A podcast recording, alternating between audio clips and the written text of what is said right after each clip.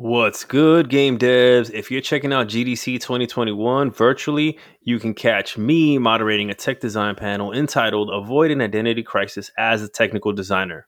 If you're into tech design, you won't want to miss it. It goes live Thursday, July 22nd at 8:30 in the morning Pacific time, so that's 11:30 Eastern. It'll feature some fantastic veterans including Alan Blaine from Bungie's Destiny, Alicia Thayer from Crystal Dynamics on Avengers, and Childan from Volition and Saints Row, Jerome Perron, my homie from WB Games Montreal, currently on Gotham Knights, and Rusty Semsprot, currently at Arkane Austin, who is working on Redfall. If you're still looking for tickets and want to save 10%, I want out of play area listeners to use my speaker's discount code for 10% off.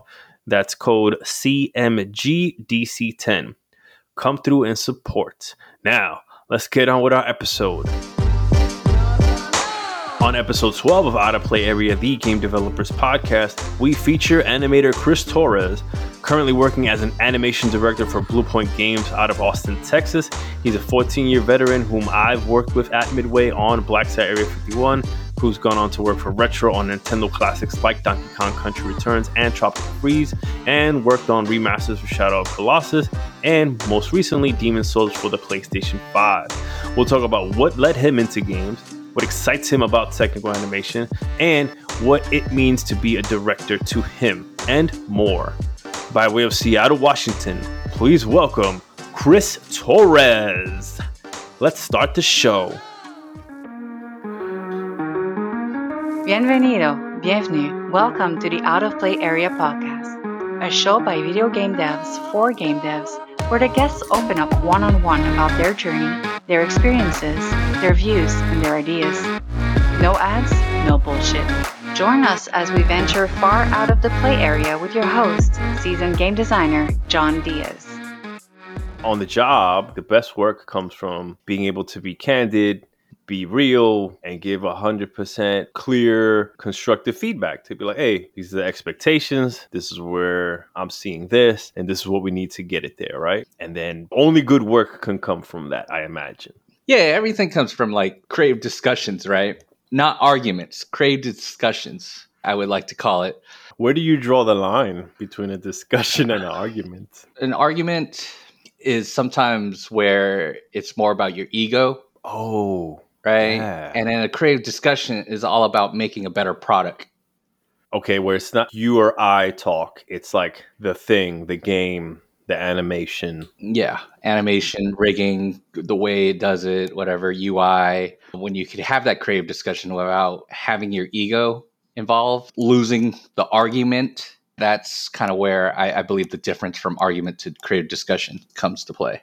That's good. Where you're just debating or arguing for the sake of, I don't want to give, I want to take, or I want to win. That's a clear indication of you're in an argument. Yes. You're not discussing things. Okay, I like that. That's a good metric. That's a powerful metric.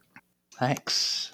How are you feeling, cuz? How's the ATX treating you? I came into this eagerly anticipating some news, but I don't know. I will be moving to Seattle here in like end of April or mid April. Yo, yo, that's exciting for for Seattle blood out here. Yeah, I'll be uh, moving up there. I rented out my place. I got good renters coming in on early April. Nice. And so I just have to make my way up there. Oh shit! So April, May, we can roll out the red carpet for Chris Torres. That's right. Oh damn! It took a while. It took long enough. How long you been in Austin? Oh, since 2007, really. Since we kicked in the door, waving the fofo on this game industry. Yeah, man, I, have been here ever since. Been treated well here, so I'm taking advantage of the whole COVID thing, working from home. I'm gonna go see my nephew and niece grow up, so that's the whole point of me coming back. Well, and have friends, have good yeah, friends like family you. and friends. Yeah, close to family and friends. Get up in our bubble. Get out of the loneliness down there. You know, a little, little shout out, maybe uh, get on a boat. I hear, you know, I, I, I, hear, uh, you know, some people like Nick had a boat. yeah, I think co-captain is Danny on that boat. Is that right? Oh uh-huh. man, that's gonna be a party party boat. oh yeah. So I recorded an episode with Danny. Yeah, nice.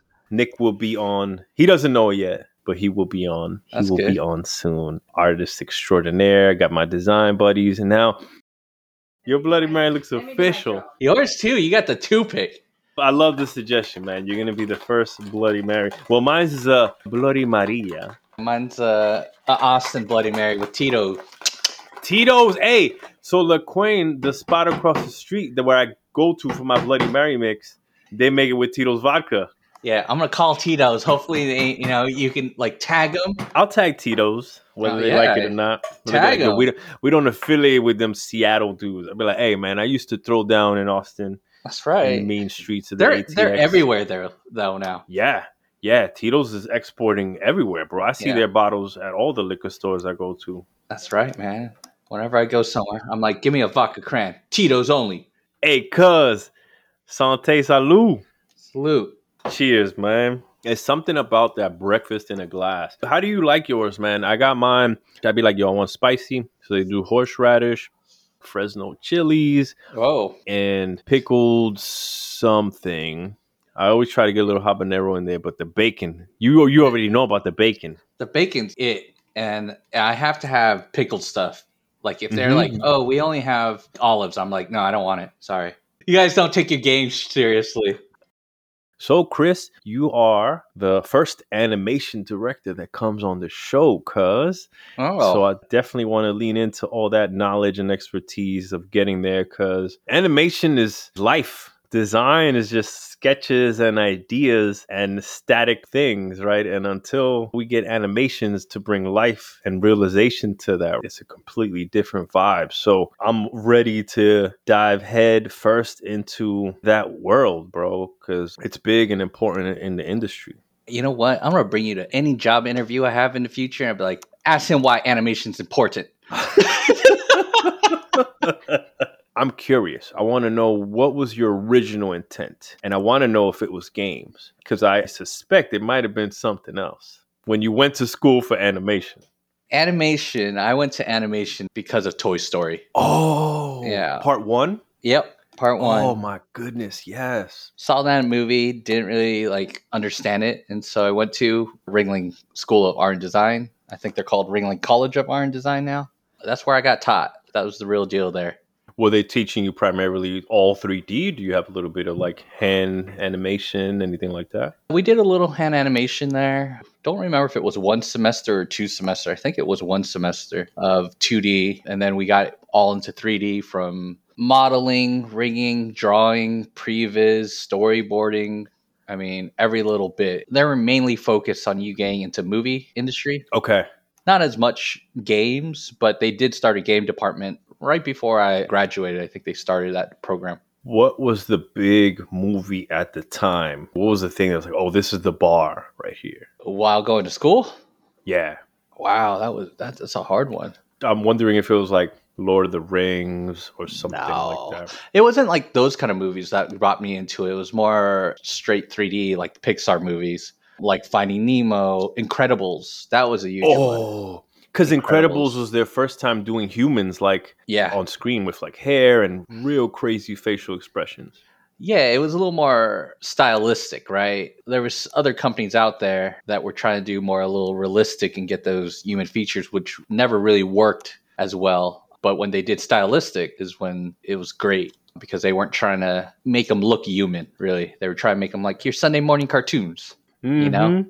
Hell so it, it worked out. I mean, Incredibles was crazy too because for a little while when I was in Sarasota, that movie came out and they had in the movie theater probably AMC. Hopefully AMC go up stock. you got you got stock?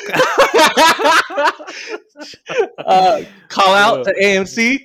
Call out. But- hey, double down. Hold on. They had the window decals and everything, and they had Incredibles stuff. So I was like, "Hey, can I get this?" And they're like, "Yeah, yeah, just come out after the movie, you know, done showing." And we'll give you all these things. So they had this like little logo of the Incredibles posters. They were like window Vinyl? Yeah, like they it was like sticky on the windows, and they had just the eye logo, Incredibles. So I stuck that in the back of my car, the back window, Yeah. anything. Got that, and then I had like this big Mister Incredible, and I stuck that on my sliding door. So what was it about Incredibles that you just kind of fell hardcore fanboy about? I mean, it's that whole superhero, you know. Yeah. It, it was Yeah. superhero and it was about family. Totally, totally. Which, if we want to get meta about it, is what's bringing you back up to Seattle after running in Whoa. the Dirty A for over 10 years. Yeah. That's crazy. I didn't even think about that way. It's a big part of your life. I owe it all to the Incredibles. So Incredibles came out. Toy Story from Pixar drove you down the animation path. Incredibles is prominent again from Pixar and Disney. You're in Ringling. You're still going through the curriculum at this time. Yeah.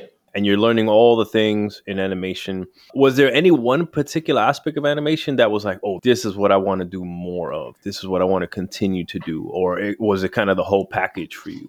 I always enjoyed technical kind of stuff, and that's why I think I've also became a technical animator in my career. Yeah. I think I spent most of my time as a technical animator in my career. The whole rigging, it's all about like solving problems.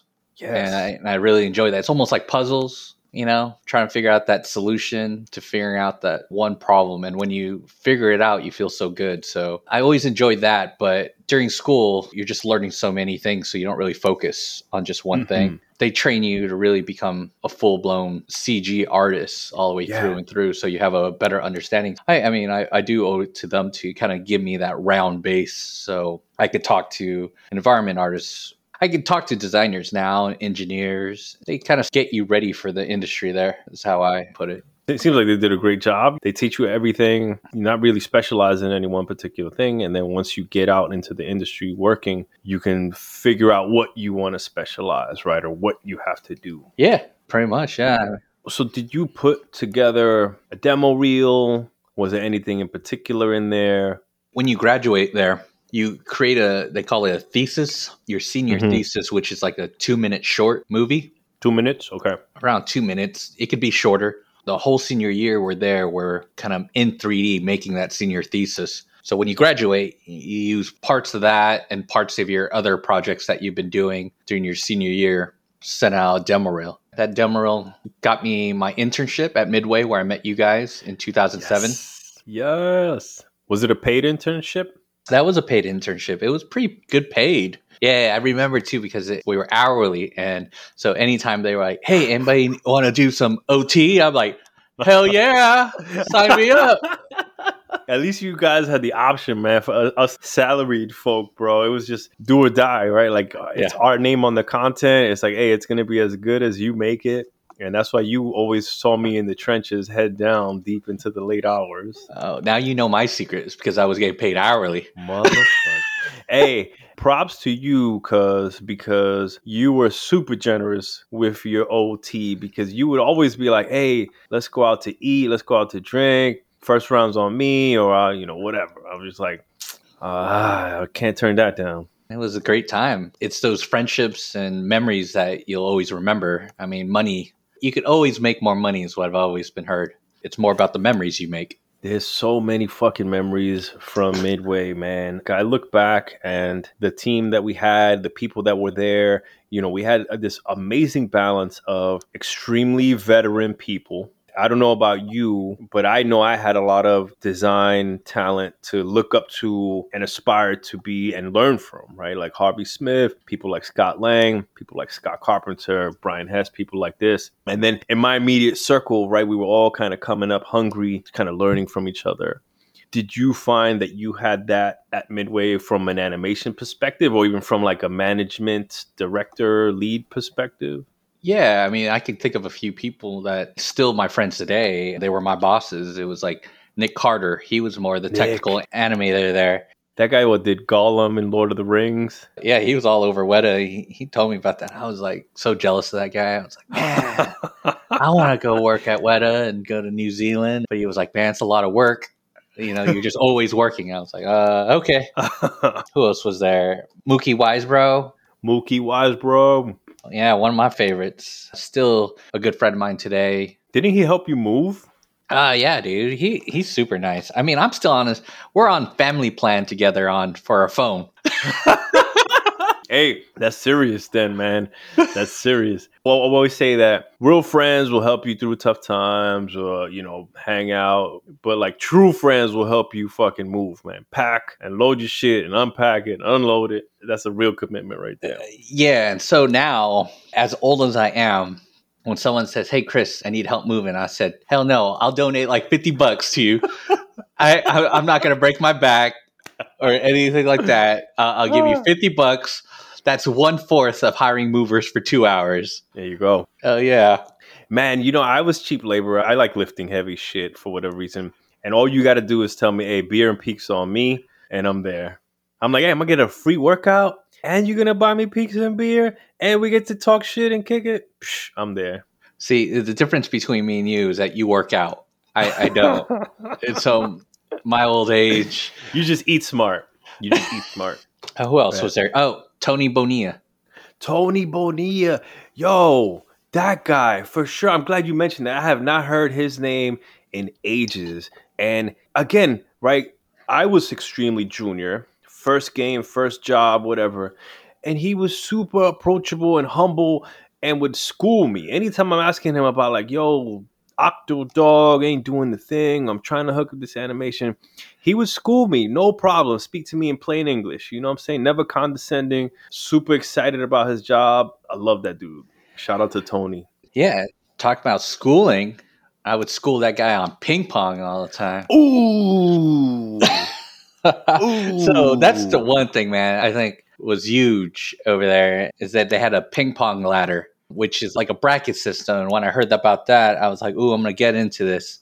You would start all the way at the bottom. Of, yep. it was probably like 20 deep, probably. Uh, yeah, it was around there, 20 Because everybody played ping pong. There was engineers, yeah. designers, animators, artists, audio guys. And that's how I met a lot of people in a short time because I was only there for like two months and a half for my internship. How did it work? Like, did you have to go manually challenge people or send an email or something? Yeah, you send an email, and then there was rules too. It was like if you email this person twice and they forfeit, like they say they can't do it, then you just oh, jump ahead of them, and then you can nice. only like challenge people like three or four steps above you or five steps above you nice. in the ladder. And so that's where I met Tim Little. He was the the tech director there at Midway at the time. Yeah, he was like head of tech at Midway. It was I remember whenever I think about like our amazing tech stack, I think of three names. I think of Tim Little, I think of Stephen Hurd. Stephen Hurd, yep. No, Steve Bromley. Yeah, British dude. Yup, Steve yeah. Bromley and Stephen Hurd. Those are the three names that come to mind when I think about our our engineering like Triforce powerhouse team. And you know, the rest they're good too. Just you know, don't, don't want to. It's my old age, man. My my memory. You know what I'm saying? If I haven't seen your name on LinkedIn or Facebook, you know, it, it, fades. But everybody was awesome. Again, right? I was a noob junior green designer, fresh out of school, not knowing what I was doing. Yeah, it was a great time there, man. That's so fortunately they closed down, but I came back for a little bit after my schooling. But you you had your internship. Yeah. And then after we shipped Blacksite Area 51, oh, hey, hold on. You animated the intro the reveal for the Fire Brute. Yeah. Was that your that, baby? Yeah, that, that was, was your baby. Okay. So I don't know if you remember, but I felt like we were just hanging out by proxy right? Like beers, food, whatever, overtime. We're just hanging out and kicking it. But I want to say that that's how we had to work together in that the reveal for the Fire Brute was not my level. I believe it was the level before me, but it was in my level on top side where you fight the dude for the first time. Yeah. I don't know how or why, right? My memory's super foggy, but I remember you had the reveal, and so it was just like I remember you asked coming over to for feedback or whatever to be like, "Hey, look at this, check this out," and me being the yo, this is my level. How the hell does this unravel, unfold, and being super pumped and hyped to be like, "Oh, that's amazing, bro!" Like he comes in and punches the helicopter out of the sky and whatnot, and then you crash because the way games are made is super fragmented, man. Like I'm in this level, and I don't, and all I know is that like, okay, this is where we start. Helicopter crash some people die and you start the level from here like very little context basically is what i'm saying so at the tail end of the project i finally get that context to be like oh this is what happens that makes much more sense now I don't know if you remember that shit. I, I do remember the Brute. I mean, I remember I, I even did like back then doing video reference. So me and Tony would go to the breakout room and get on all fours because the Brute was this like four legged creature. Yeah. What do you call those quadrupeds? Yeah, we stacked up the pillows because from the couches, there was couches in the middle room. And so we stacked up these couches and kind of acted like the Brute. We're like, rah! What do you do? Do you so you, so you just use like regular camera and capture you guys doing this stuff? Yeah. no and then we- mocap. No didn't no mocap. mocap No, no, no mocap studio. It was just capturing on video to try to figure out how it would look. And so that's how we did that. We got on fours and started acting like little wild beasts breaking through pillows. So that was all hand animated, right? What do you call it? You call that like keyframed? Is that is Keyframe. that the- Yeah. Keyframed. Now uh, all the kids are using mocap. Seems like that's all that people do. It is. I mean, but I I was for a long time against mocap, but I've changed my mind with it throughout the years. It's just Mhm. there's no way a animator is going to be able to animate 300 moves in a day, right? There's just no way. When you do mocap, you can capture 300 moves easily.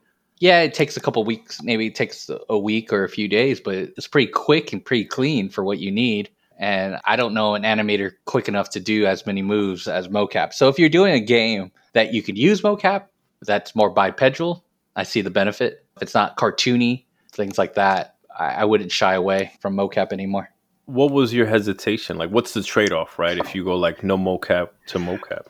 Well, I think as an animator, like a traditional animator, a 3D animator who wanted to get in movies, like in the Pixar, you're kind of trained in your head that you're like, I only do keyframe. You know, like it's this elitism. Sorry if there's animators that are hating me right now, but it, I feel like that's where my hang up is like, oh, I want to be like those Pixar guys or Disney guys, and that I want to be fully keyframe and not take my motions from other places. But even the best guys did rotoscoping What's rotoscoping? it's called using reference, but it's rotoscoping is basically using that actual video and putting your paper on top of it and drawing right on top of it, so you're capturing the same motion. Oh man, yeah. If you're like stenciling or tracing like that, come on, you, you're starting from somewhere for sure, as opposed to like from scratch. Yeah, the original mocap right there. I don't know if that's true or not. Rotoscoping. Look it up, motherfuckers. So Midway, Ship's Black Site, most of us move on to I think there's like a branching path. There's two code name projects. One's Paladin, one's Criminal. And then Criminal Yeah. gets canceled. I'm looking for work. And I think you stay behind on Paladin. At this point, are you full time? I was full time. I came back in 2008, got hired. As rightfully you should have. Thanks. It was funny because it was my first time, and I was at the airport when I got the call, and someone said, "Oh, don't come in on Monday." oh shit. I was like, "What? What's going on?" And I was on the airport going to SIGGRAPH, Yeah. and they gave me a call and said, "Hey, don't come in on Monday." I was like, "I wasn't planning on what's going on." They were like, "Well, There's like summer 08. yeah." So they were like, "This is a big layoff going on." Damn, you knew. When did you get that call? Like, I think like Sunday. It was oh Sunday, oh my like gosh. Sunday or Saturday. Damn, bro, you knew. That must have weighed on you, man. Cause I'm just like, da da da, going into work on Monday, normal day. Yeah, you, you guys got blindsided. Completely, man. You were at SIGGRAPH at the time. I was at SIGGRAPH, yep. And so I basically was there for a week while the rest of you guys. Cleaned up, got out. Yeah, it became like a small 30 man studio by the time we got back, maybe 30, 40 people compared to like it was 150 to 200, if I'm right. Yeah. So yeah, I stayed on on Paladin, and but the news of Midway was just all going bad, really bad, and it wasn't looking good for Midway at the time. Even though that project was awesome, man. You guys had amazing talent and the I remember the reference and the visuals and the prototyping on Paladin looked amazing. Right. And it was really harnessing vanilla Unreal 3 strengths, right? Yeah. You guys weren't trying to do anything crazy with it that it wasn't meant for, like open world streaming and things like this. yeah, open world. But it looked awesome, man, and, and the theme was powerful. I'm curious, bro. Like, I, I don't know too much about that time, right? I just know the, the scope of the project, the people you work with, but now Midway is like a small team. And what's going through your mind at this point, right? With all the news coming in and housing bubble bursting and things like this, big project getting canceled. Well, like at the time, it was a little scary, right? Because they help you relocate, and that's like ten to twelve thousand dollars of relocation fee. They're doing the good friend bit. Like, hey, I'm not gonna Yeah. help you. I'm not gonna move for you, but I'll pay for you to move. So yeah, Midway did that, but there was a two year clause on that one where if you leave before two years. you would have to pay for it. Yes. And so I felt like I was like somewhat trapped in a way because I couldn't really look for a new job or else I would have to pay for that money. And I was like, oh, I'll just wait. Which is a lot of money, bro. Ten thousand might not sound a lot to people that have been doing this for a while, but back then when you're first breaking in, that's a lot of cash to have to fork up at once. That is so kind of stayed around and they saw the potential in Paladin and the group. And so they kind of offer us benefits for staying. And eventually, I think we were trying to shop Paladin around Mm-hmm. and and it was a little hard time for everybody because the the whole economy was going kind of down in 2008. Everybody, not just games. Yeah. Yeah, and so nobody was really trying to invest millions and millions of dollars into a game, which is sad because we did have a really good group of people, and it would have been great to continue it. Yeah, because you see a few of the other Midway studios like Nether Realms got picked up by WB. I forgot the other Midway projects. I feel like Wheelman got picked up by somebody.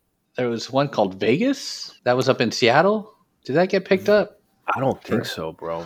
Paladin should have got picked up. Again, like don't give me money cuz uh you give me money, bro. I know where I'm investing that shit like I'm not, I'm not meant to be a suit. All right, bro. So Paladin, you see the writing on the wall. You're kind of handcuffed because they relocated you. Eventually, history, as history tells it, Midway goes bankrupt. Yeah, Midway goes bankrupt, and I remember the day that they had to shut down Midway Studios.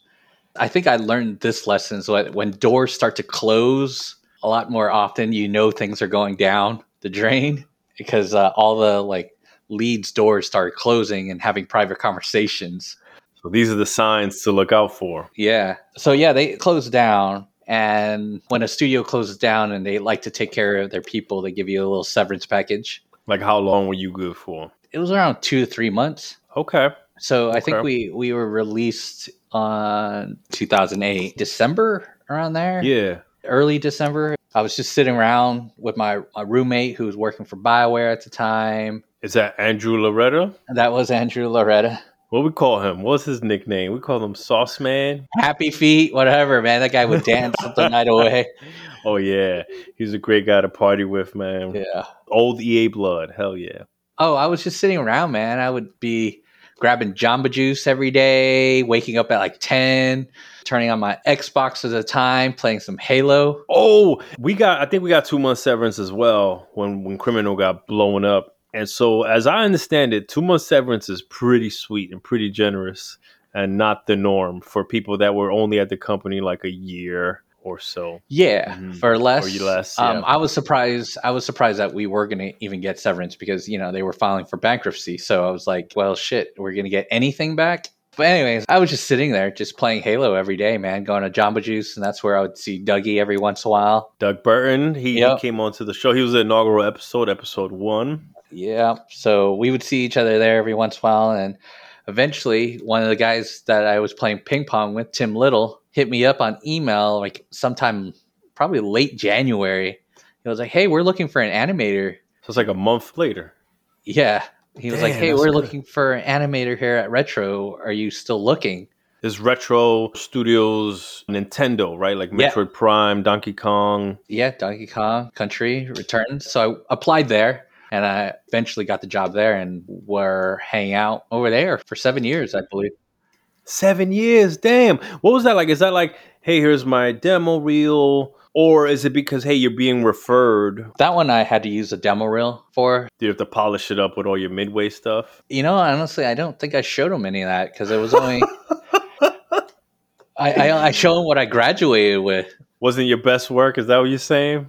No, Midway had good stuff. It was I wasn't really computery at all as as heavily on video capturing, and so all the video I was Mm. capturing there, it was captured at like 24 frames or something a second, and so it was blurring and making it really blurry. Yeah, different frame rates. Yeah, Yep. I get it.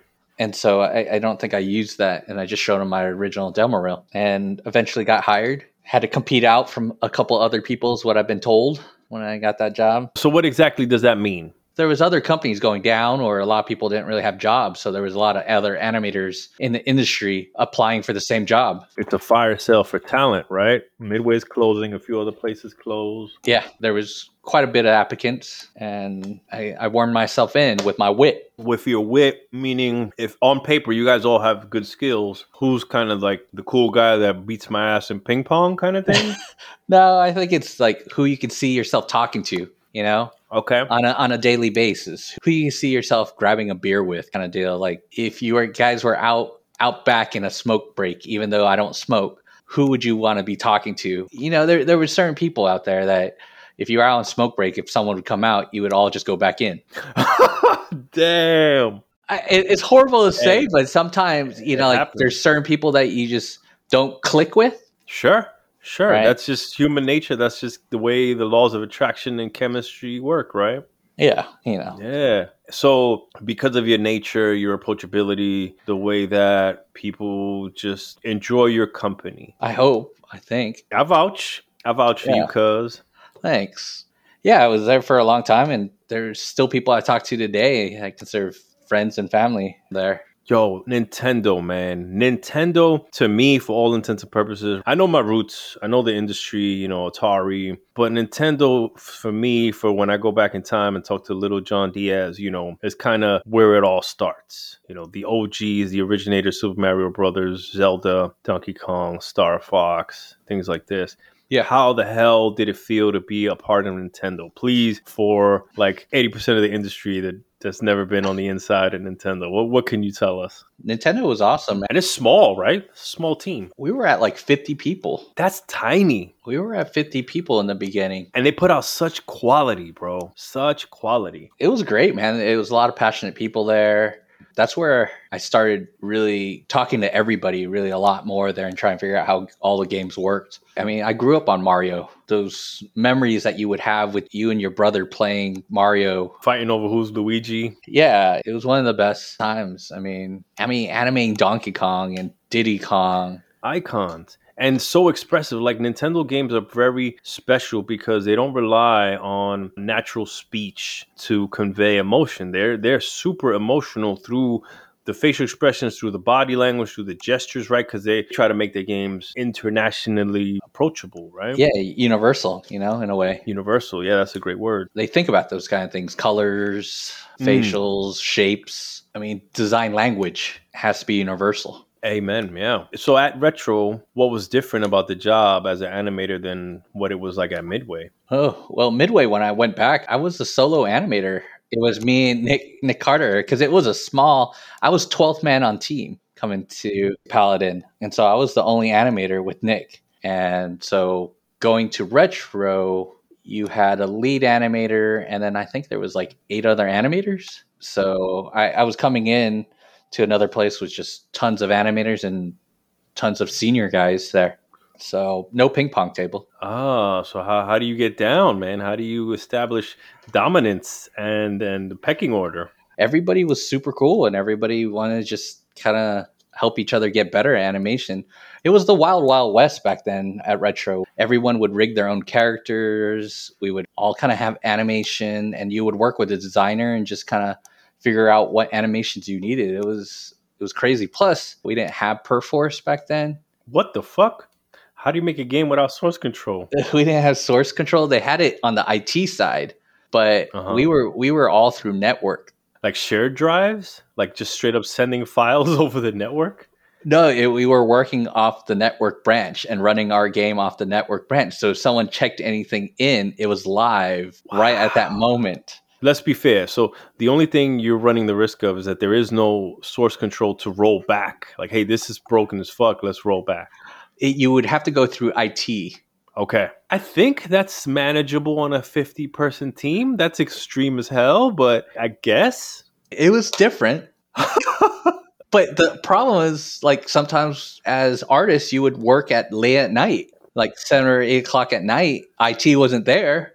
What do you do? So if you break it, people are mad at you because it was live, right? Because at one one time, like somebody could break it, and then the next time you try to run it again, it would be broken. You wouldn't know why. again, you you can't go see revision history like that. You have to go to IT, right, to be like, Yeah. "Alright, when did some? And then you, you Wow. would be like, uh, I need it like from three days ago. Damn. Yo, Nintendo runs lean. God damn. They're cutting costs everywhere they can. They just were used to their old ways. And then the next Sure. project, we had Perforce. Okay, okay. You guys made enough of a hey, postmortem. This is how we make things better. Get fucking Perforce. Yeah, it was crazy, man. I, I still remember that. I, I still laugh at those days because if you break the game, man, you were the most wanted man. Everybody's hunting you down. Were you ever the culprit? One time we were, but me and um, a friend of mine, we were staying late, and we're like, I was like, it broke. How did it break? Help me! Help me! Help me! Please! And oh, it, he, this guy, he was a good Street Fighter player. So we What? Yo, talk tell Yeah. me more. this guy, he, what Street he- Fighter though? Which version? It's the version I hate. I, I hated that version. Third Strike? Was it the third strike with the forward block parry? Yes, Third Strike. Yeah, That's the one we had at Midway. Me and him used to play there, but he used to kick my ass all the time with with parry. Yeah. I, I just couldn't do it. He used to play uh Hugo. Was it Hugo? Another big yeah, big dude? grappler. Yeah, like Zangief, Who you play, Ryu? of course. Yeah. hmm He would whip my ass all the time. So Yeah, that game that game is amazing. And if you got parries down, you got the advantage for sure. That's exciting about retro. What were the games you worked on over there? Uh, worked on Donkey Kong Country Returns. Didn't really work on Mario Kart 3DS. Just a tiny bit of code that I wrote to help people, and then after that, Donkey Kong Country Tropical Freeze. Dude, that game is is still on my queue now that they put it out on the Switch. I'm gonna get my hands on it because the design on that one's awesome. Donkey Kong Country Returns is fantastic. At Retro, you weren't like pure technical animator. You were doing everything. You were rigging, you were animating. In the that. first first two years while I was there, I was probably just an animator, and we were doing rigging, we were doing everything, and then after that, I, I felt like there was an inefficiency on our rigging. And so I started getting into technical animation, learning Python, learning Mel. So you guys worked on Maya. Yeah, yeah, Maya, always. Always Maya. Hey, there you go. I'm a, I'm a Maya head, man. Stake your claim. There was this little hole, little gap, and I was like, I, I like solving problems. I like learning new things, constantly learning. So Python was cool. Like I- really hated the inf- inefficiency of like as a rigger, we wouldn't animate off the joints, so we would always have controllers on top of joints to move them. Some middle thing communicating. easy things to grab and you would always have to manually do that beforehand and so I, I started writing scripts to quicken that and make that better because i got tired of doing the exact same thing over and over and i was like there has to be a better way because i hate wasting like hours within the day you know just doing that It's monotonous, right? It's tedious work. Yeah. yeah you know Mhm. you're just doing over and over the same thing so you know i talked to smarter people about me and they were like oh you need to learn Mel scripting oh and they're like well you should learn python but you should start with mel Man, Mel's rough compared to Python. It is. Uh, C is rougher. Here's what I'll say. My code background, and I have mind you, I haven't written C since school, probably. All that really separates one coder from another is just like their debugging tools and their mastery of debugging and prowess and things like this, right? So C has a lot of sweet debugging tools out there, whereas Mel, Mel, on the other hand, I think you you you're on your own. You got to make all this shit from scratch. Well, you said what differentiates every code language. I think it's how well you can search Google, For sure, for sure. right? And knowing Yeah. the correct correct words and the correct keywords to get the correct answer you're looking for, right? That's the key of every different language is that you just have to learn those keywords to type in to figure out what you're trying to do. That brings me up to an interesting question. Are there any like animator, Maya Mel forums or places that you go to for reference or help at all? Or is that all like tribal knowledge? for rigging, coding, kind of like being a technical artist, there is Mhm. a, a Slack channel out there. I've heard of this. I think it's techartist.org, if I'm right. Wow, I hate this word, but I'm more of a creeper in there, you know? what does a creeper mean? What does that allude to? I don't really participate, I just read. Okay, you you lurk.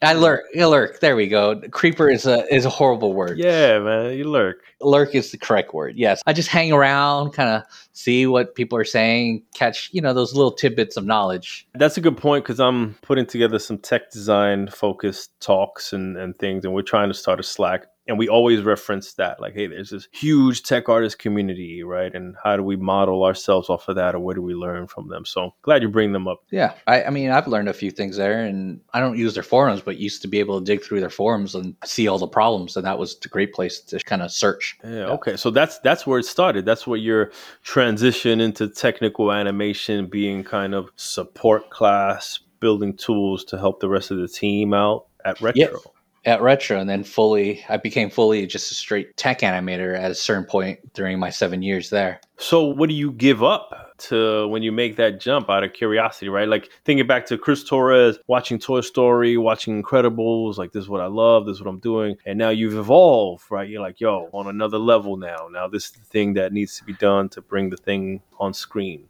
you lose some of that creativity, right, of animation, that art background, and you become more of a support role. You become like that person that someone comes to and be like, hey, I'm having a problem with this. And you're not generally working on art in general. You're working on tools, you're working on yeah. things like that. So you have to find enjoyment other places. And I think that's when, as an artist, you know, I started as an artist, I lost some of that artisticness. So I picked up photography on the side That's to right. help supplement that. Yeah. To still have that artistic creative outlet. Yep. Did photography, a lot of travel photography, things like that. So that's what you kind of give up. It's weird because when you transitions in every career, you start to give up other things and you have to find enjoyment in others. Mm-hmm. It is crazy. Yeah.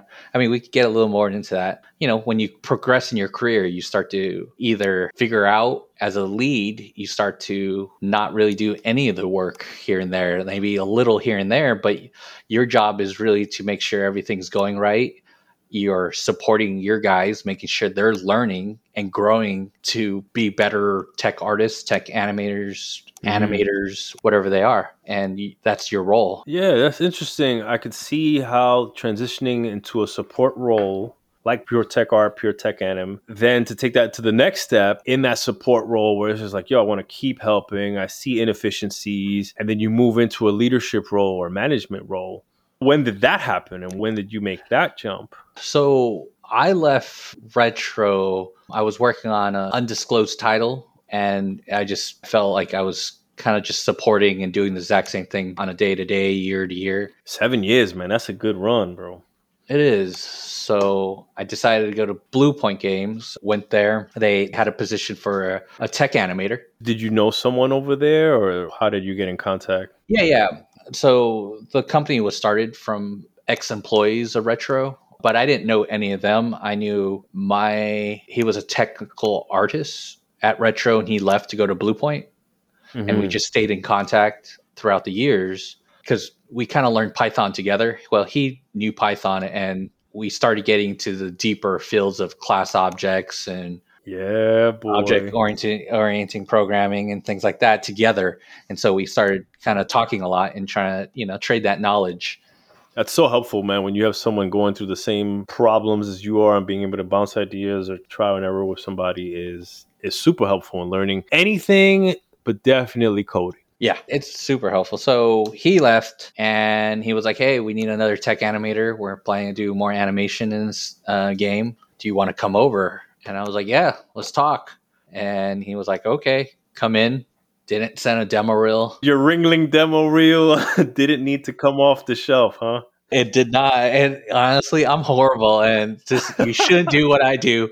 I should have kept everything, you know, showing and creating archives of stuff that you've done, but I didn't do that. And so I went there and they were like just wanted to talk to me and they're like, How much money you want? I was like, Whoa. That's a nice conversation to jump into. Was it even a lunch? Was it an email? Was it did you talk to anybody? Was it just straight up on the strength of the dude being like, Hey, I know a guy, I'm gonna bring him in? It was the strength of the dude. He was like, I know a guy. We didn't even do lunch. They just brought me in a room with five people, and it was like the owner, the HR, Chris. It was the technical artist that I knew.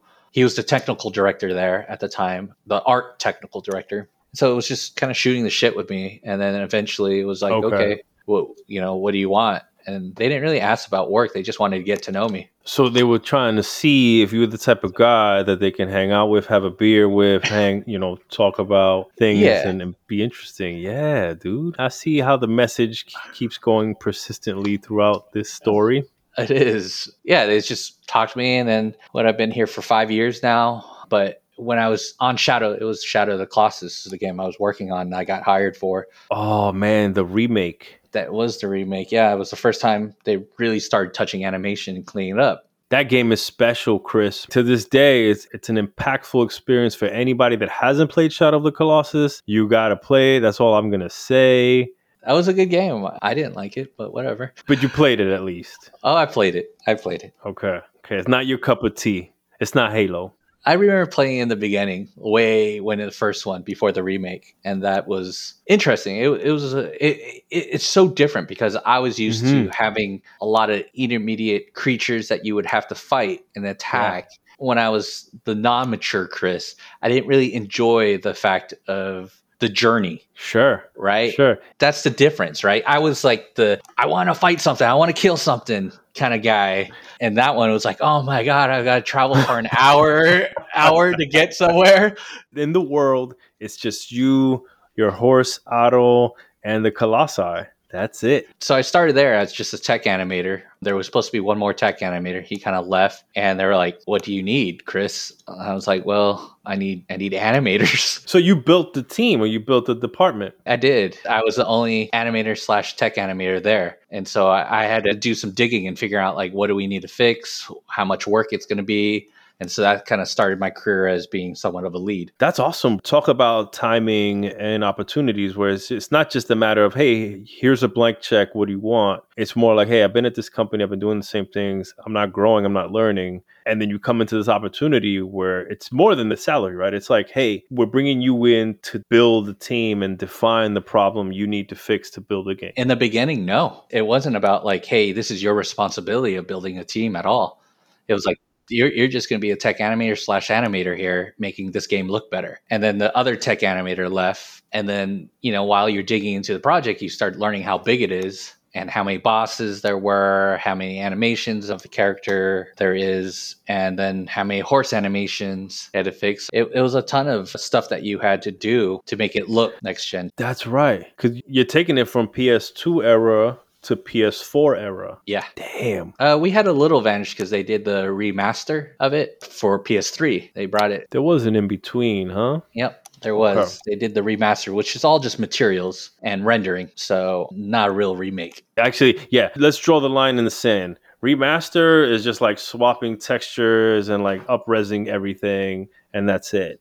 And so remake is all right, you're building brand new assets from scratch for this. Building brand new assets, textures, geometry, animations on a full scale. I mean, making new animations and making those decisions better than just taking what the data is on there and just making it beautifully enhanced is what I would like to call a remaster. Is that you're you're just trying to take what's there and just make it a little more prettier without going in and recreating so many assets. Yeah, taking as many shortcuts as you can. Yeah, with a remake, it's all about recreating new assets from scratch and that time and effort, which is interesting because a remake you don't really have to deal with the design creep, as I like to call it.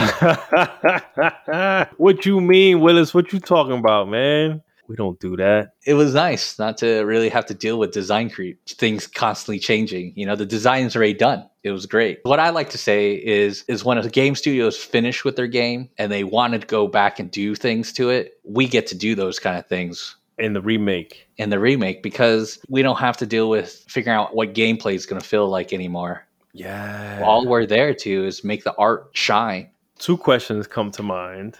You mean to say that you don't absolutely love to work with design after you've worked hard on an animation to get it just right? You don't like to come back and check with designers? What the fuck's up with that, Chris? No, I like designers. It's just it's a breath of fresh air sometimes when you don't have to, to deal with it. So I will say this: I think you bring up an interesting point in development, right? That the nature of what we do so often is we're spinning all the plates at once, right? You're like driving the bus as it's on fire and rebuilding the engine to the finish line, right? And things are falling yep. apart and you're trying to glue them back on. In an ideal world, this shit is much more waterfall than agile in my opinion. Design would come first, art would come behind it to be like, all right, based on the design, here's what the world's going to look and sound and feel like. And then that gets locked down and then handed off to animation to be like, all right, bro, you know, this is how things interact in this space based off the design. And then you pass it on and so forth, right? To audio and then QA, right? Like in my naive experience, that would be the ideal setup, but it's never like that, right? You're figuring shit out, things are changing,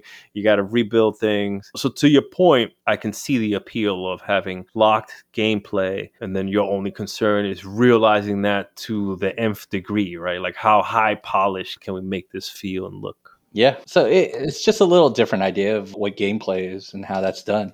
So yeah it was it was great. Different but good. Dude so five years in and i see you making broad strokes to be like yo I'm trying to keep leveling up trying to improve the culture the workflow enhance the team and you're animation director and being the first animation director on the show, man, I want you to take the floor and talk me through what it's like being a director. What do you see people stumble that could be done better? How do you approach empowering your team and leading the discipline to do bigger, better, greater things? Yeah. I mean, it's always a learning process, right? We're all yeah. constantly learning. If I feel like once I stop learning, I'll die kind of deal. Or you look for another job.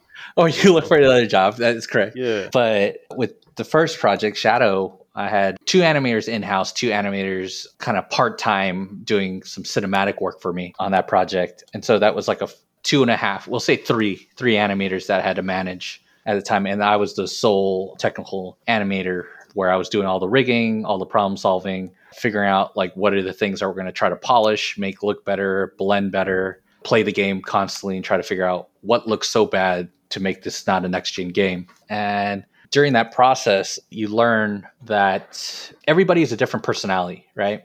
Yeah, different personality types on a team. Nothing you do, you can't say this is going to work for everybody, right? Like certain yeah. people, like certain animators want more feedback more regularly, like on a daily basis. Some animators just want to be left alone for three days. Some animators don't want a work of 10 things that they have to disseminate and try to figure out what is priority. Some animators just want one thing at a time. That's so true. People work in different ways, and you learn that some people just want to be like buddy buddy. Some people don't want to be buddy buddy. And so you start to learn that you can't just say everyone's going to do it this way and that's it. Mm-hmm. You got to mold and adapt to the different types of people on your team. I like that, right? Because it makes it a more human job, right? Where it's about relationships, it's about knowing the people. It takes a, a lot, I think, actually, right, to invest yourself in knowing and identifying the type of people you're working with and what motivates them. I imagine that takes some time. It does. I should be doing this more often, but something I started doing after that project is starting doing one on ones with my guys, even if it's 20 minutes. Nice. How often? I should do it more often, but this is once a month. It's just a time for us to kind of just talk and see how everything's going and build that bond outside of somewhat work and it gives them a consistent understanding of time this is your time with me yeah, to talk bro. about about everything and it's my time to say also like hey i think you're doing these things are great you're doing and then these things that you're not doing as great and you can keep on working or just even saying i see you working on these things mm-hmm. and it's a great acknowledgement right that a lot of times yeah. if you go through game dev you don't really hear that from people at all like hey you're doing a great job. Oh i see john that you're adding better Perforce notes into your check-ins and i can see that in your Perforce notes you're doing x y and z. That is the time that helps reinforce the good things of also that uh, a person could be doing. Keep doing these good things that you're already doing. You may not think i notice but i do notice and i want you to keep doing more of it yeah. I mean, it's one of those. It's also, hey, where do you want to go with your career? And how can I help you? Yeah. The biggest part is when you do something like this as a manager, is that people don't have follow through. When you say people, are you talking about the manager or the managee of the report? It comes from both sides, right? Both someone wants to say, I want to be a senior animator. You say, hey, I want you to figure out what a senior animator does. And if they don't follow through or come back with it, it, it also falls off to the side. So you have to have Yeah. follow through as an employee, especially as a manager, that if you say you're going to do something, you better do it. For sure, I could respect that, right? Like you can only to beat the old ass analogy, right? You can only lead a water to horse, right? But they got to drink it, kind of thing. That's fair, right? Like I think that's what I look for in my leads, right? Is to remind me of the things I do well and highlight the things I could do better, and definitely let me identify where I want to go and help lay out some type of path to that, right? But it's up to me to kind of spell out what I want to do and then take those steps. Correct. Those one on ones come valuable, and I, I believe everybody should kind of take that into the roles, having that one on one, and make sure it's consistent. Yeah, and I'm, I'm sure that you guys have all the usual Slack channels or whatever to have direct conversation. I'm curious what would happen if you make those more frequent, right? If they end up being like bi-weekly or weekly. I'm curious what difference might happen. When we used to work in the office, we used to see each other on a daily basis, right? Except for Yeah. Sundays, right? So I'm worried that there comes a time when also as a manager, you don't want to micromanage somebody. Yeah, yep, yep. You have to feel like that they are trusted. A level of autonomy is key. That's the way I like to work, right? I like to have autonomy over what I'm doing when I'm doing it. Yeah. I mean, certain people work better that way. So you also don't want to have that micro. And a lot of times you, your talks become more just like, Hey, I think you're still doing great. What's going on with your life or what's, you know, what's happening, you know, and especially good now. yeah, man. That's what I'm about to say. Like in this era of the pandemic and work from home and disconnection, that's what I find my one on ones being a lot more of, right? Like it's less like work and more about like personal life, right? yeah. I don't know. As a manager, you just care and you have to be like, Hey, I'm here and I might not have all the right answers for you, but I'm pretty sure we can go find those answers together if you need help. Those are the things. I mean, it's different. I mean, especially w- with the next project that I, I worked on was Demon's Souls remake. For PS5, Yeah, we did that for the PS5. that's a launch title, no? That was a launch title. Tell me about that, man. I've never been on a launch title. I've been told launch titles, and I could see why they're so hard to do. Right? It's because there's a lot of pressure to make Timing. sure. Yeah, you have to get it done. A lot of people don't want to sign up for that kind of stuff. you know, because it, it, it is hard to make a, a good game, and you know, it's just a lot of pressure. You sign up for something, you kind of have to do it. You got to see that follow through. I suspect too that it was a rolling target. Like I don't think PlayStation had their launch date until like Xbox dropped their launch date. Unless you guys knew already, like, hey, this day, this one has got to be ready. No, I think what they did was just kind of we had a general idea. You know, it's one of my favorite things. Is like I've been reading lately and more, but seeing lately is like make a plan, take that plan and throw it out the window. okay, why is that? You kind of make a plan. You just say, "Hey, I think it's coming out in November, right?" And so that's all you could shoot for, right, or something like that. Yeah, But once, you know, there's all these deciding factors that come into play, and so you can't schedule every little bit of it. And so you just make a general plan, and you you lead your troops that way, hmm and you basically have to throw that plan away because things always get in the way. How has that served you? Is that kind of your general strategy in warfare these days? I think what you have to do is just plan, but you plan loosely and you adjust. You have to be agile. Fell fast is a big thing that I like to say and hear often from people. It's like you, you get in there, you fell fast, you fix it. You know, the way that if you can get it in there really quick and fell fast, make sure it doesn't work, don't spend time on it kind of deal. But yeah, I mean, with coming off Shadow and going into Demon, yeah, Demon's Souls, we had what 12 animators, four technical animators. So I grew my team three times. Damn, yeah, much bigger scope, much larger amount of resources and assets in that world. That world is huge. It was huge. But I mean, that's where I think I, I kicked my management skills a lot more times than Matt. It was it was a lot of work and managing. How are you empowered to grow as a manager? You know, hey, now all of a sudden your team has grown threefold. Do you have support from the team to like, all right, Chris, is how we're gonna help you level up as a manager, or is it kind of all self driven? A lot of it's self driven. I hate to do this, but I think a lot of the companies I've been at and I've seen, a lot of companies like to promote a great artist. Mm-hmm. Right. And they promote them, but they don't train them correctly what a good lead is. And some people don't really have that like self driven learning of how to become a lead. They just think, hey, this works for me. Yeah. And this is how I was led. And so this is Yep. how I should lead everybody else.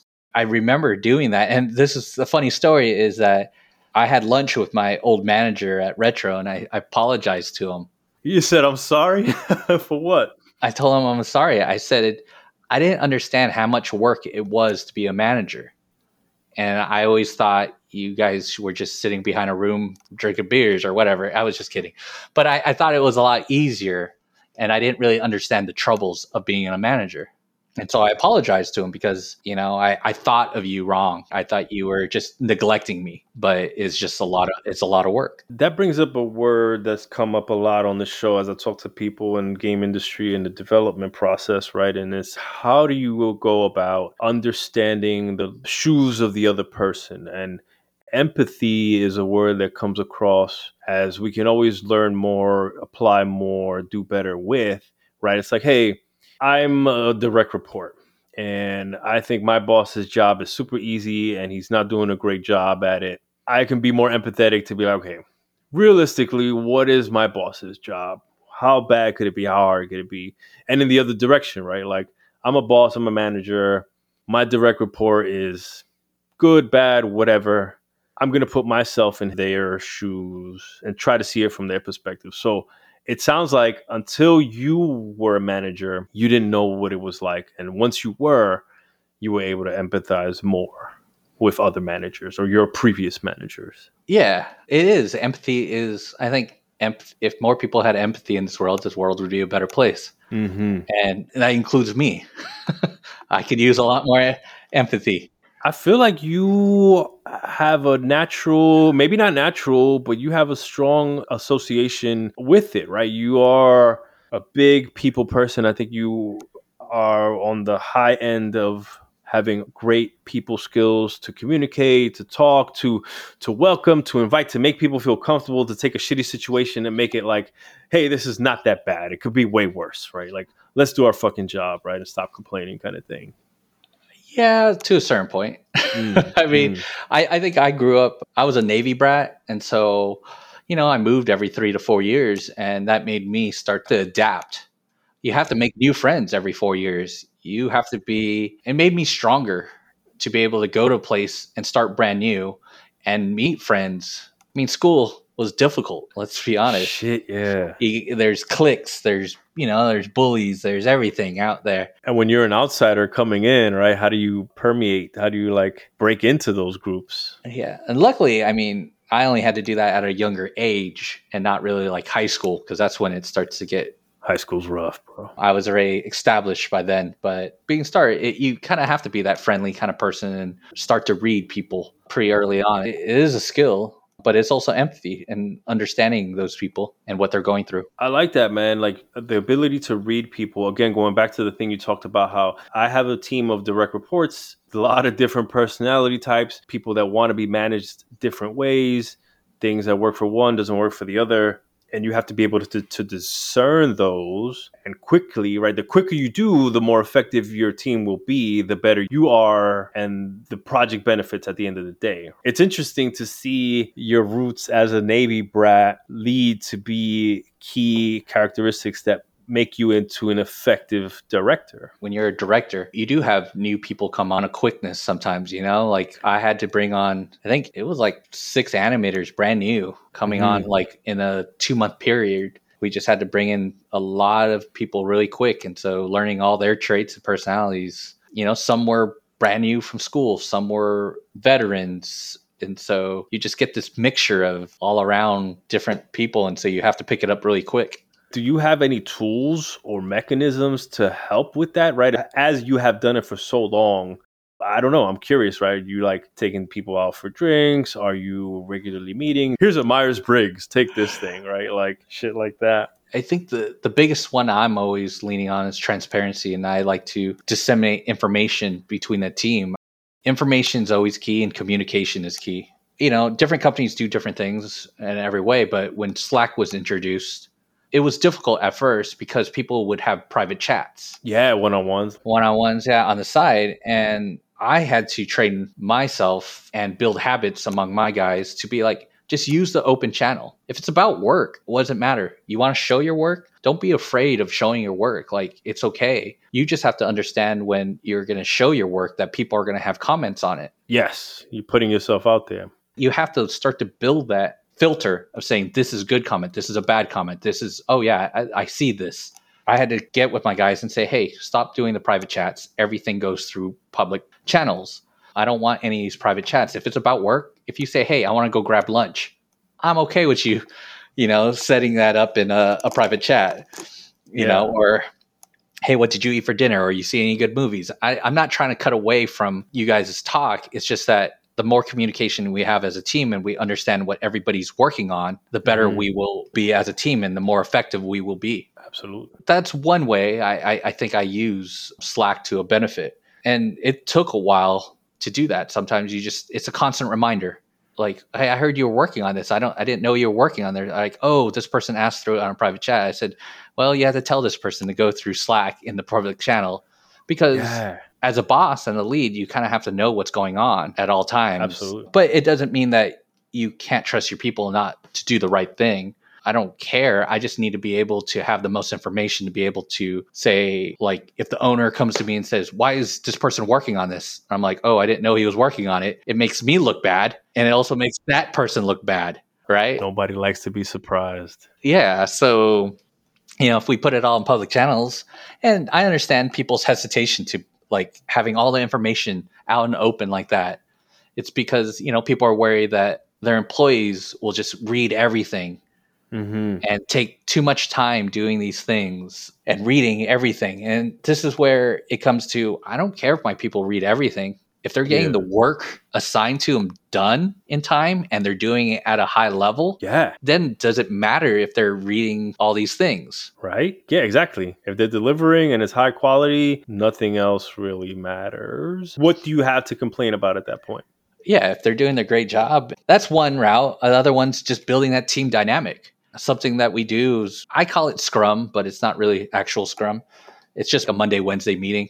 But I call it Scrum because I say anyone can join it.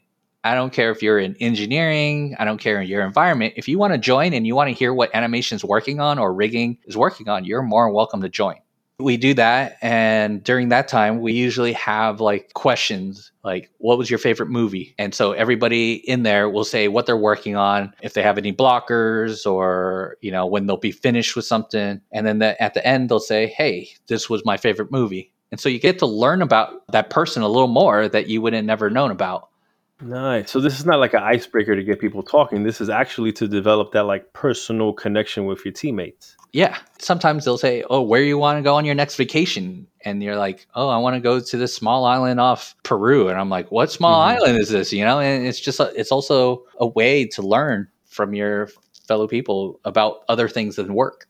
Yeah, to that point of something came up recently too, where we were talking about I think like Pecha Kucha. It's like you know personal presentations, and the the goal there is to you don't talk about work, you talk about yourself, and you're putting this out to the team to build tighter team bonds, which allow you guys to be more direct with each other, right? Like, hey, I got to give you feedback, or you know, I need to talk to you about some serious work things, nothing personal, but and, and it usually builds tighter team bonds when you get to know each other on a more personal level. Yeah. I like that you sneak that in there in your scrums. I, I think I stole that from the QA team. I heard them doing it, and so I was like, you know, this is the thing you you borrow. Sorry, I didn't steal.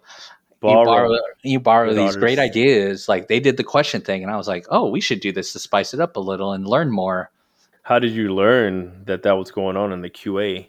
Oh, that's interesting because my office was right by the QA pit. And so I could hear them kind of go around saying, oh, this is what we learned in this department or done. And a lot of times they would stop around animation because they knew I was always listening. and so I would be like, oh, that's not correct. this is what we're really doing or and so i would listen all the time and just it, and it was great because then i understood like what they learned from environment or what learned from vfx and so that was like my inner information pool I like that, bro. A lot of people shit on the open office because of distractions and people are loud or whatever. But to that point about transparency and communication and being in the know, it's really helpful for that, right? Open Yeah. offices are really conducive to being a fly on the wall, hearing what the other disciplines, departments, and teams are doing, and being very inviting to pick up information and either correct, right? To be like, hey, I heard you guys talking about this in animation, and actually, let me give you the real story behind that or the real information, or here's a link, check it out. Or the other thing, oh, I actually didn't know about that. Let's have a meeting, let's sync up. Exactly. I mean, the more information, the better you can have those. Let's get back to all the way from the beginning. Those crave discussions, creative not arguments creative discussions right? Because if you don't know about something, you can't have those creative discussions. hmm So that's why it, a lot of it's transparency and communication and having that right information to people who want to have more creative discussions. dope i like that and then so when you talk about the public channels is this like disciplines your team specific like animation hashtag animation channel kind of thing Basically, yeah. In Slack, it was animation. Yeah, we, we consider that animation rigging. And animation rigging okay Yeah, I believe we were we were the probably the most active channel except for Navy Random.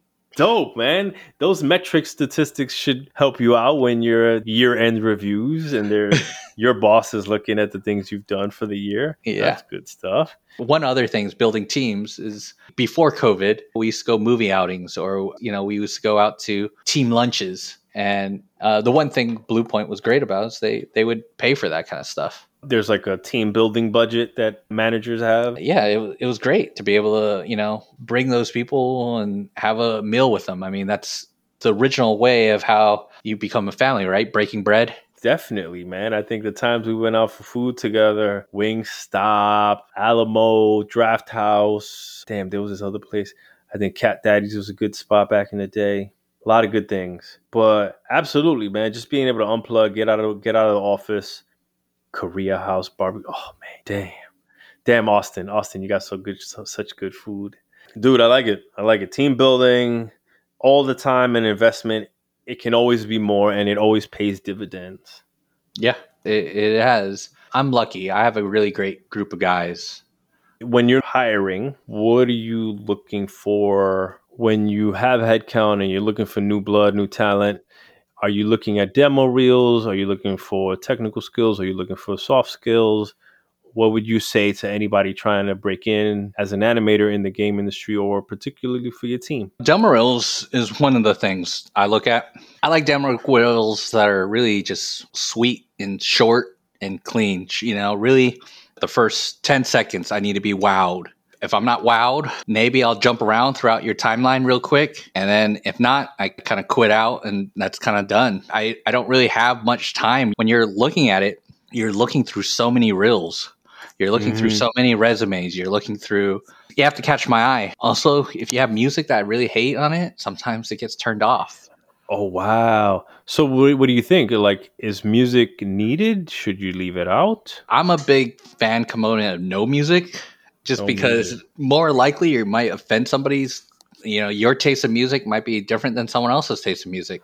For sure. Yeah, I think that's an obvious flag to me, man, is saying that people's different musical tastes may lose you a job. So it seems like it does more harm than potential good. So why have it in there at all? It's more of a distraction, right? I mean, I can Mhm. get by with my dislike of music if you have really great animation, but you know, sometimes the music's way too loud with the headphones you're wearing, you know?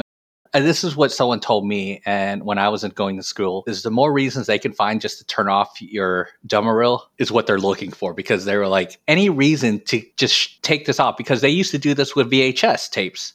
To kick it out of the player. Yeah. Yeah. Just remember like the days of stacks when you send like these demo reels as animators, we used to have to send these VHS tapes out to get Yeah. try to get jobs. And so they the person watching had to pop it into the VHS machine, play it. And if it's not rewound, just say if it wasn't rewinded. Oh God, people would do that. Oh, yeah, your tape wasn't rewound. Then then that's instant, right? Like eject done next, toss it. Damn, those analog days were rough, bro. Yeah. Dang. So like, is there anything in there that's like a must have? Like it's like, yo, every demo reel should have a walk cycle, a run cycle. I want to see face expression, reactions, things like this. Animation in general. I mean, I don't. You can animate a stick figure if it's great animation and it shows personality. Mm-hmm. It's going to be wow. So it doesn't matter what if it's a run cycle. In games, it's nice. Like say that if you're a little more seasoned, that you understand how games work, and that means like ending in a cycle you know, like ending in that idle pose and making sure that you start in the idle pose, you end in idle pose. Oh, okay. That's a nice little tidbit. Because that's how games are made a lot of times, right? For me, as if you're like a super season or even any animator, like I'm looking for that you have that eye to be able to get your demo reel down to that 30 seconds or a minute, right? If you're putting everything in there, that means that you don't have that eye of saying which ones are bad or which ones are great. Ah. That also goes so far in animation that you have to have that critical eye because you also don't want to be that micromanager telling that person this is good this is good this is good this is bad this is bad you want them to have that on their own head and their own mind and be able to see that in their eye like saying that animation i need to fix that Yeah. right that's what you're Yeah. looking for Yeah. is that person with that critical eye but i mean not saying that you can't show all your stuff i think it's just a whole different it's more of a show reel right to say hey you want to see more go to this website or go to this link and i have all my work right Yes. Okay. Here's a teaser of what I Yeah. can do. If you want to see more, you know, here's the full movie kind of thing. Click on this Mhm. link. Got it. Got it. you know those are the first things you do is when trying to get a job right you're trying to show your good foot the other thing after that is that i would probably be like hey let's set up an interview make sure let's just talk and making sure that your expectations for the team that you want to join is what we're looking for It's a two way conversation. you know and then after that a lot of times i was not a big fan of giving animation tests out or rigging tests or things like that but i like to go through those first steps just to make sure that i think you would fit well and that Mhm.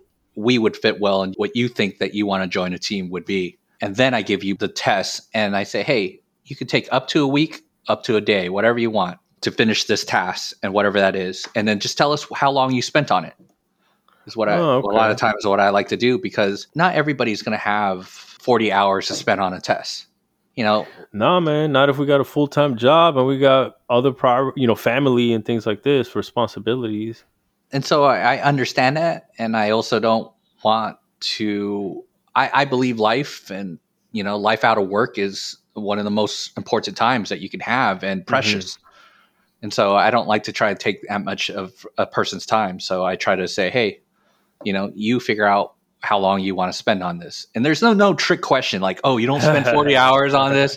I don't do that. Like if you want to spend 16 hours, Yeah. then spend 16 hours, but that 16 hours you better, you know, make it look good for what the 16 hours. You know, in my head I know what I think you should be at an 8 hour, 16 hour, 32. The other thing is don't try to lie either. I mean, I don't think I've ever had someone to lie, but I could tell like, oh, this is around you spent 60 hours better than 20 hours. I kind of know that. Like like- I can see people doing that, like taking a week, but like, oh yeah, I whipped this together in two days because I'm nice like that. No. Sometimes, you know, maybe they're that great, but honestly, most of the times it doesn't work out. I would have fought you on that. That's tough, right? Like, why not just make a consistent time box for every applicant so you can kind of grade them on the same foundation? But I think it definitely shows a level of maturity to scope the work for yourself and bring that to the table. Be like, hey, this is how much time I allocated. This is what I wanted to do in that time, and this is how far I got. That's a great conversation to have, depending on the level of seniority you want to bring this person on to. Exactly. Mm. It, I mean, it's horrible to say, but it's all of a test. Okay, that's the main part of the test. It is all a test, right? It, Oh. Like every little bit of it's a test.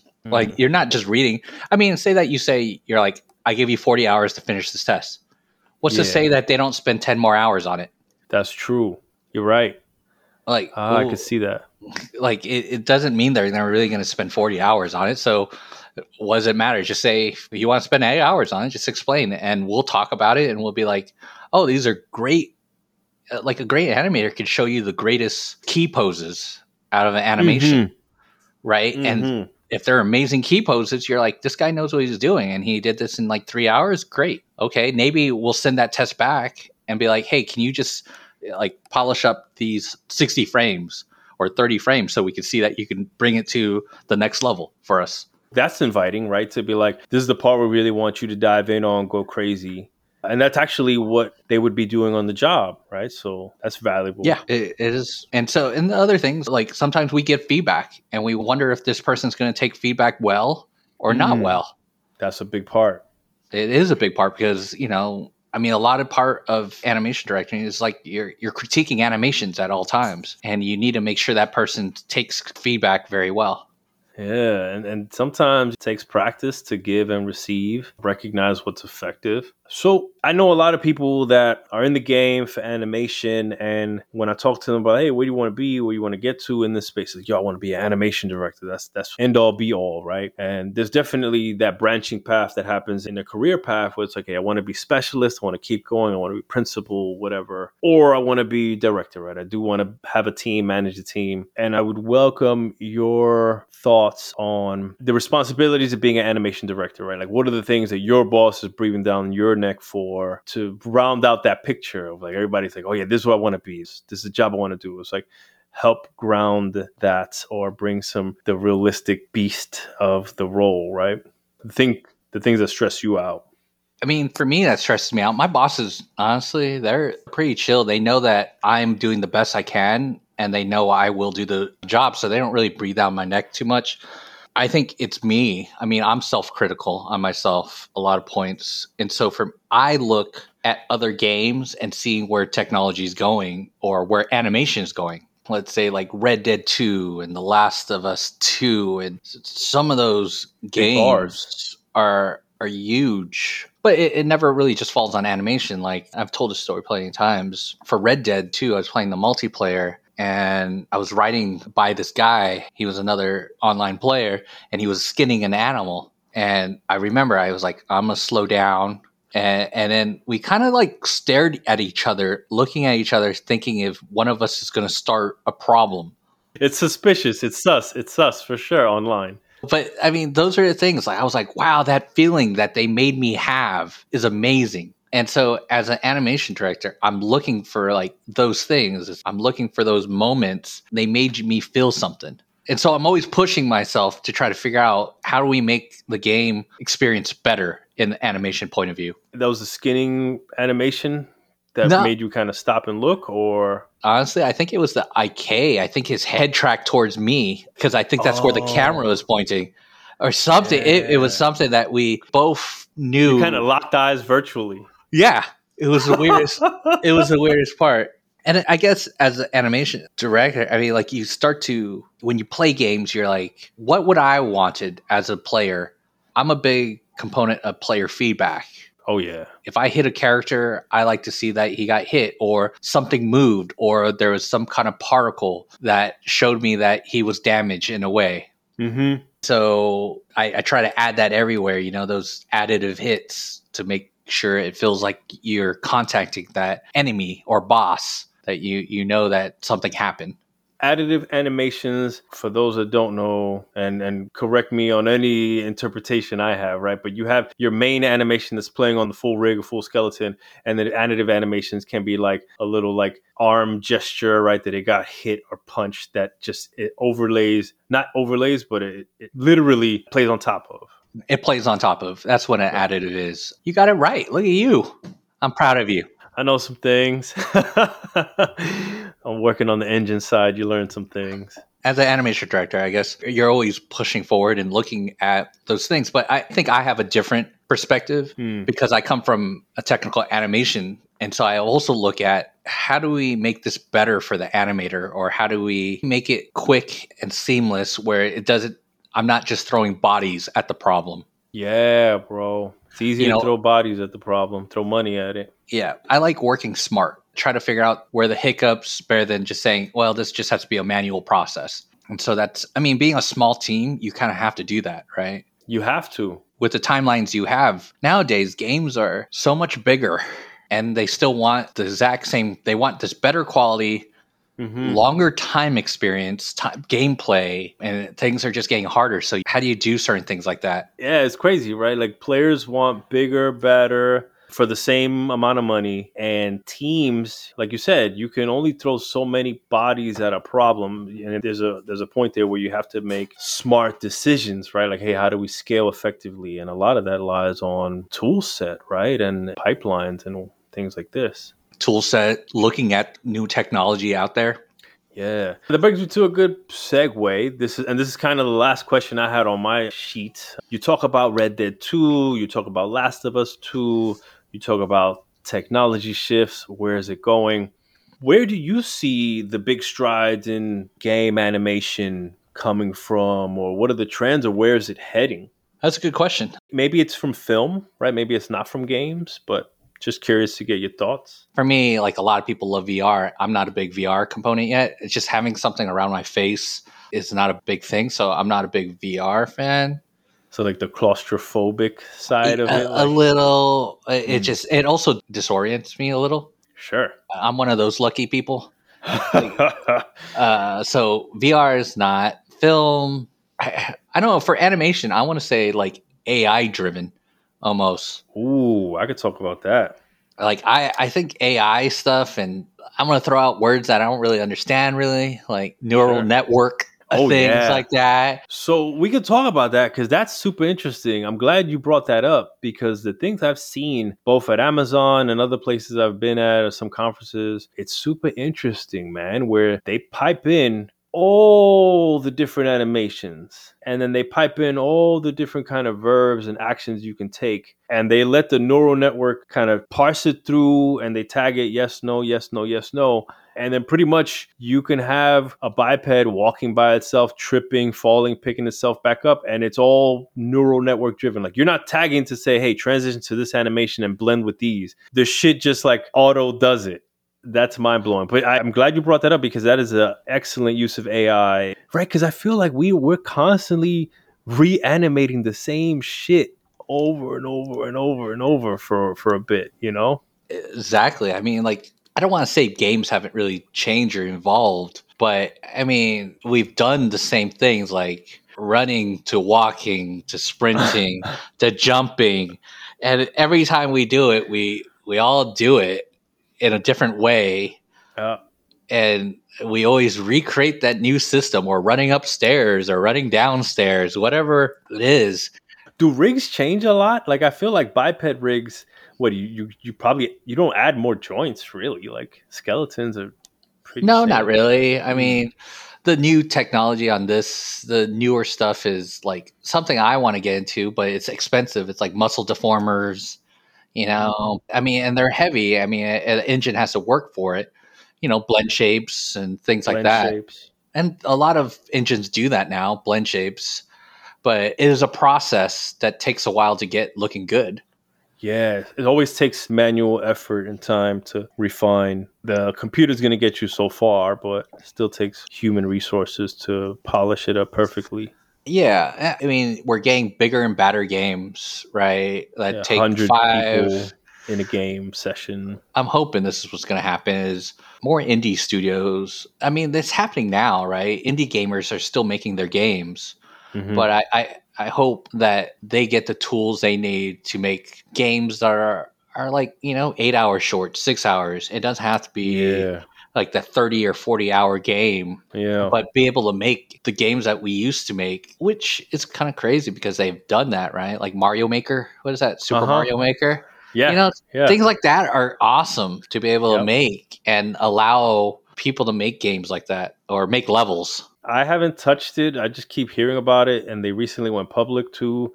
Is Roblox? Roblox is this big up and coming beast of like build whatever you think of, play however you want to play, and the community is just bigger and bigger and bigger yeah by the dip by the dip.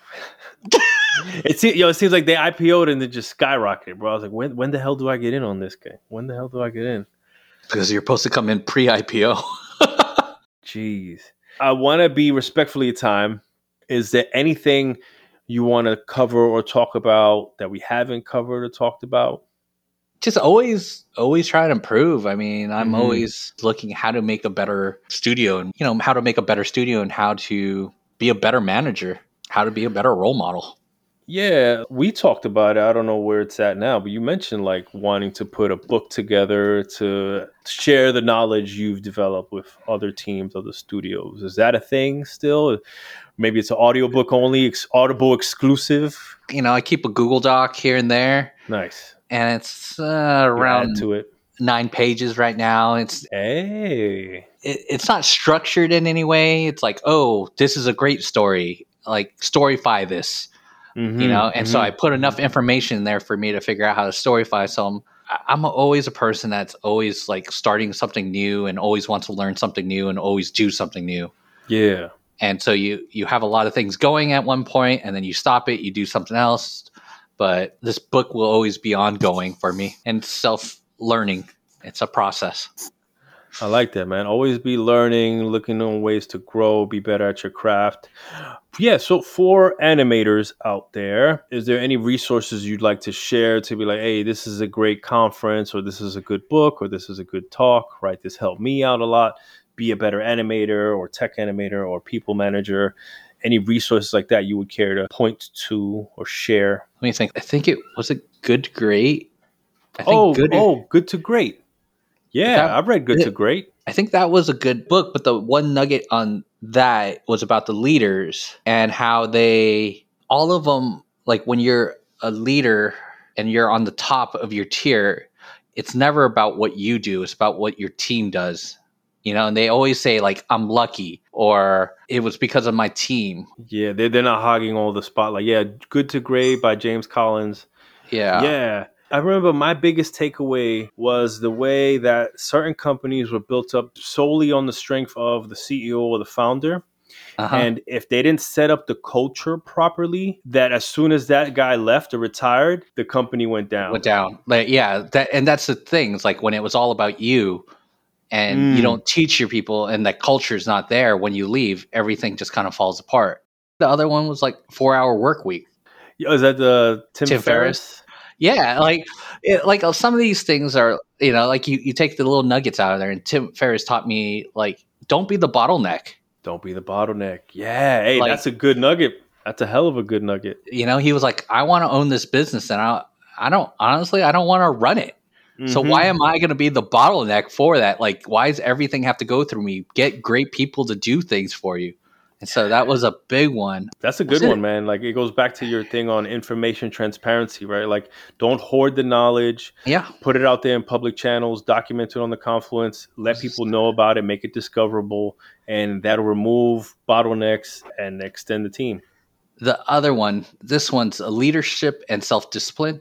Oh, I don't think I've heard of that one. That that was a good one. Leadership and self discipline, getting yourself out, getting out of the box. Who, who's the author? The Arbinger Institute. Okay. That was a that was a good one. It, it goes through a story base, kind of teaching you through a story base, and that was a bigger nugget. You, you just kind of have to see how they represent it. It's a good one. I enjoyed that one. All right.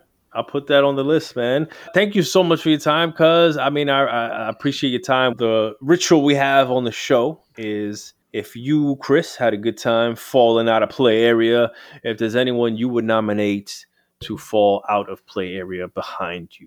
I've been listening to your podcasts since the beginning now. and It's the only podcast I've listened from the beginning. Damn. Well, you've been around since it launched this year, so Yeah. that's nice. And this is the only podcast I've ever did an interview for. So I have a few people I've been thinking about. And so it's always hard. I mean, I would love to nominate everybody in my life. Everybody is amazing and they've all impacted me in a way. But I'm to go with most recent and kind of out of our bubble. Ooh, someone I don't know. His name is Gavin Moore. He was our creative director for Demon's Souls. He's an amazing person. He was been an amazing teacher to me. I would call him family now. Family. That's special. He's family. Other ones be like June Mickey. She is she also works for Sony and she does a lot of many things. I can't say like what she did particular, but she made things happen. That's a good trait. She made things happen. And so I, I would like to get her nominated too. That's dope, man. I appreciate two nominations, Gavin and June. We're gonna Yeah. come at you with some invites, see if you accept. It's on you. Chris Torres, bro. We we done, bro. Uh, thanks for falling out. I think this is gonna be one of the better ones. Again, first animation director, second animator. A lot of awesome insight, and I'm excited. It's big news. for You coming up to Seattle? Yeah, yeah. I can't wait, man. I can't wait to. Since I'm fully vaccinated, I'm pretty sure I can give you a hug. Yes, I'm so hug starved, bro. I look forward to that. All right, man. I'm gonna sign off. I'll let you go. Take care, cuz. All right, take care. Thank you. I appreciate you having me on, man. And it's been an honor. My man. Peace. This industry is all about creative discussions, huh? As a tech designer, I got love for TAs like Chris who work to enhance their team's efficiency and write tools to make their lives easier and less error prone. One of my favorite parts in these interviews is hearing what's inspired someone down their path and into the industry. And Pixar's Toy Story is a movie that I feel like most of us can relate to having sparked something within us, as many Pixar movies do. You know I'm a Nintendo fanboy the way I marvel at his time at Retro working on Donkey Kong. I don't care who you are, that's sweet cred in this industry. How many of you grew up rocking the NES or the Super NES? I still have every Nintendo console, save for the Wii U, because uh, do I need to say more? Remote work can take a toll on managers and directors who like to micromanage or have a communication issue on their team. So, I like a few of the tips he dropped there on fostering transparency and pushing his team to over communicate on the public Slack channels so that information is widely available to anyone who needs it whenever, as well as frequent one on ones, especially while we're away from the office. I myself have weeklies with my manager, and I find them extremely valuable to reaffirm how work is going and keep that 360 feedback going smoothly. So there are no surprises come promotion or review time. As of publishing this episode, Chris has now moved back to his hometown, Seattle, Washington. So if you see him out there, send him some love.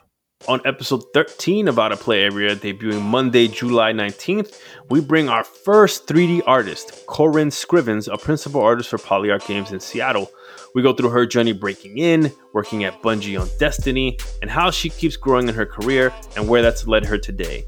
You won't want to miss it, so make sure to follow so you get notified when that episode drops. Thank you for listening, devs. If you found this informative, I ask that you pay forward a link to a developer to help grow our listener community or share it on social media. If you're a game developer with a story you think could help a fellow developer out, please go to outofplayarea.com and click on the Calendly link on the top of the site to meet up. Please make sure you get approval from your manager or studio's PR or HR team beforehand. Out of Play Area releases new episodes every other Monday on all the major platforms, including Apple and Spotify. Please make sure to follow so you see what developer pushes Out of Play Area next time. I'm your host, John Diaz. Till next time, devs, stay strong, stay true, stay dangerous. Mega Ran, bring them home, fam. Flight attendants, prepare for takeoff. Cabin crew, please take your seats. We are now about to enter the out of play area. Yeah. If you can't reach me, I apologize. Since we out of play, I never compromise. John D, NYC, know we got the vibe. Make sure you hit that follow when you hit subscribe. Out of play area podcast. Out of play, out of play area podcast. It's just a little something for the game devs. Stay strong, stay true, and stay dangerous. Had to switch the styles for a challenge. Best thing out of Harlem since young Miles Morales. A new podcast comes to provide the balance with game dev veterans and rising talents out of play. Welcome to the Out of Play Area Podcast, a show by game devs for game devs, with no ads, no BS, just the real. Welcome to the Out of Play Area.